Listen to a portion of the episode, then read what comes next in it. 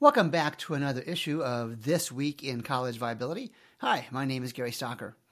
The topic for this podcast is entitled The Prototypical College Response to Financial Chaos. And it's based on a, on a, a story from the St. Louis Post Dispatch uh, in a late January weekend. And it's written about an, a college called Webster University, and it's in a St. Louis suburb. And the Post Dispatch story starts for, with for nearly a decade, Webster University has seen enrollment declines by thousands of students and debt rise by the tens of millions of dollars. We see this story with some regularity.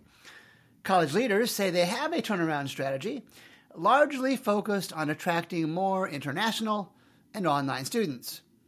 The chancellor, Beth Stroble, goes on to say in the story I have always been optimistic and positive about Webster's mission and vision and our ability to adapt to often challenging circumstances. She concludes by saying we are clearly doing what we need to do to ensure that optimism is rewarded with results. I'm not so sure. Why are we waiting effectively a decade? And let's look at the numbers.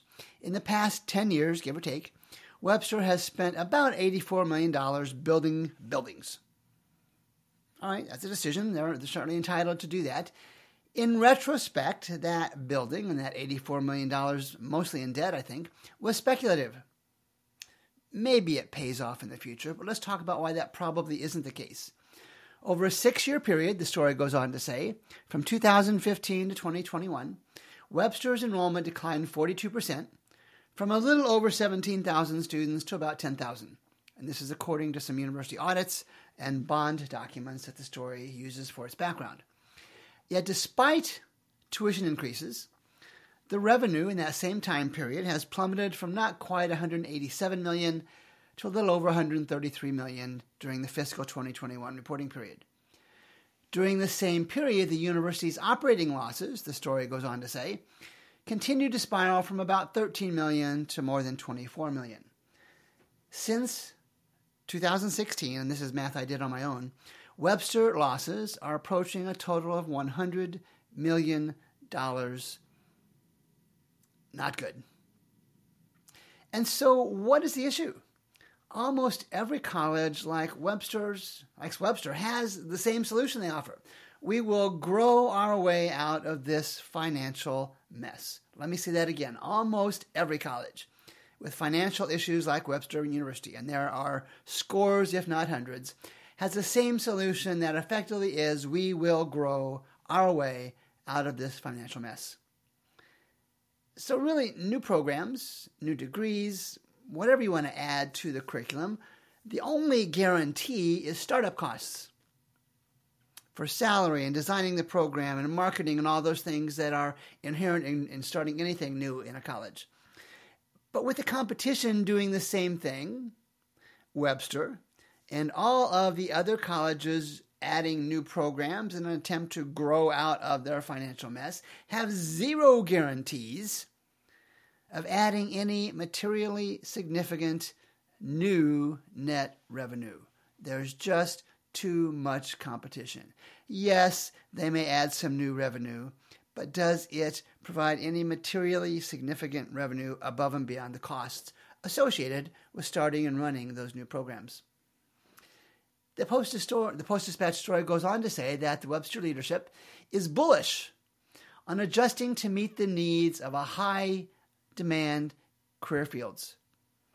And by 2027, the story, the story reports, university officials aim to have enrolled 1,700, 1,750 students in the health science fields, com- comprising more than half of the university's 3,000 students just in St. Louis.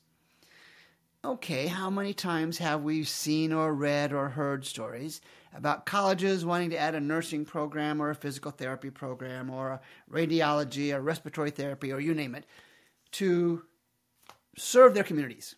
And there's again nothing wrong with a business decision to do that but let's talk about what they don't either know or not sharing with us and that's at the end of that academic experience for nurses or physical therapists or pharmacists or whatever those students have to have hospital slots to be trained in their respective disciplines.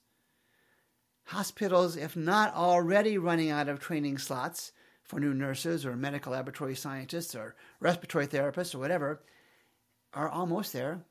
There is a saturation point. So, could it be that these colleges, like Webster University, are saying, hey, we'll take the student revenue for those who want to be nurses, respiratory therapists, or whatever, but without guaranteeing that they can actually complete the degree and professional certification requirements to actually earn an income from that profession? There continues to be intense pressure on private colleges, mostly on tuition discounting. They are almost all discounting their tuition to get your students in mind to accept their admissions offer. And of course, when you're discounting tuition, that means you're foregoing revenue associated with that tuition. And I'll back up for a second.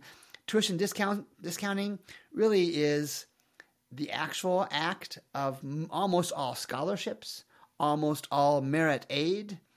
It is unfunded scholarships. There is there are no dollars behind tuition discounts.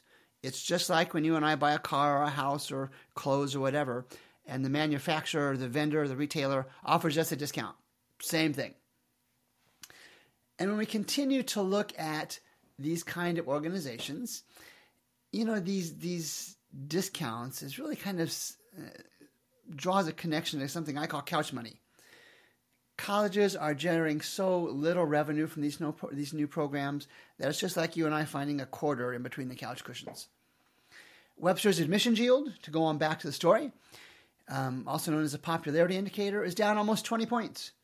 And the admissions yield reflects the percentage of students who, once admitted to any college, actually show up and start paying tuition revenue. Webster's number is down almost 20 points, it's down 19 points. And I see this through the research and the data I do, the data I present in the College Viability app, across way, way, way too many colleges. At Webster University alone, their 2021 unfunded tuition discounts were over $33 million. The scary part the funded scholarships that actually had dollars behind them were a meager 1.2 million. And as a result of that, the tuition and fee revenue at Webster has decreased $83 million. And the source of my data is the National Center for Education Statistics in its IPEDS database. These trends are not good, not for Webster University, not for many, many, many, too many private colleges and in some cases public colleges in this country. It boils down to a supply and demand issue, and this is quoted in the story, a source quoted in the story by the name of Lisa Washburn, who's managing director at Municipal Market Analytics. She goes on to say, We've just got too many seats for too few students. I've said this many times before. It is a pure economic scenario. Colleges have too many seats, be they in person, online, blended, hybrid, whatever you want to call them, and there are not enough college students of what, whatever age to fill them. And so finally, while the details of this story are about Webster University, the responses from other private and public colleges are almost universally the same. Let's grow our way out. Do we not see the lack of logic that if every college is trying to grow its way out of financial distress, none or very few will able to, to do so?